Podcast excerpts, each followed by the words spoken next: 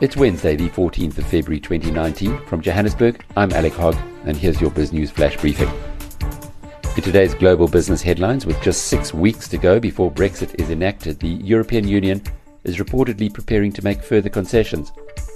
This is being done in an effort to help British Prime Minister Theresa May win parliamentary approval for her deal.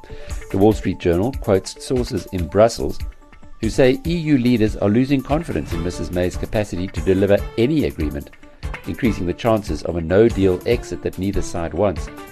What has now become certain, the newspaper adds, is although the British side hasn't admitted it, if there is a deal, the UK's scheduled departure on March the 29th will have to be delayed. Shares in iconic jeans maker Levi Strauss & Co. are set to return to the public markets later this year more than three decades after its delisting. The company says that it intends raising $100 million, but will structure the share offering to ensure descendants of the inventor of blue jeans will retain control of the business. The company, which was founded in 1853, generates about 5.5 billion US dollars a year in sales through 50,000 retail outlets and 824 of its own company operated stores.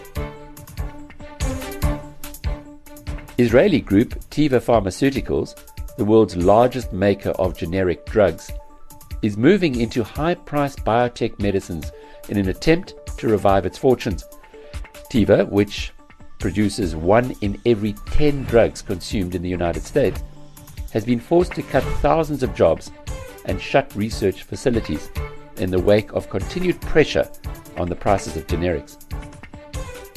It is now to focus its research and development on innovative biologics and biosimilars. South Africa's generics drugs leader, Durban headquartered Aspen, has also felt the pain of the price squeeze, with its share price virtually halving in the last four months. In other South African related news, the share price of construction group Wilson Bayly Holmes Ovcon took a 17% knock yesterday after it warned shareholders that 2018's profits would be virtually wiped out by a provision for losses in its Australian business. The group said earnings would decline by between 80 and 100% for the year to end December. The loss relates to underestimation on the cost of construction works required in its 1.8 Aussie dollar billion Oscar Western Roads infrastructure project in Australia. This has been your Biz News Flash Briefing. Until the next time, cheerio.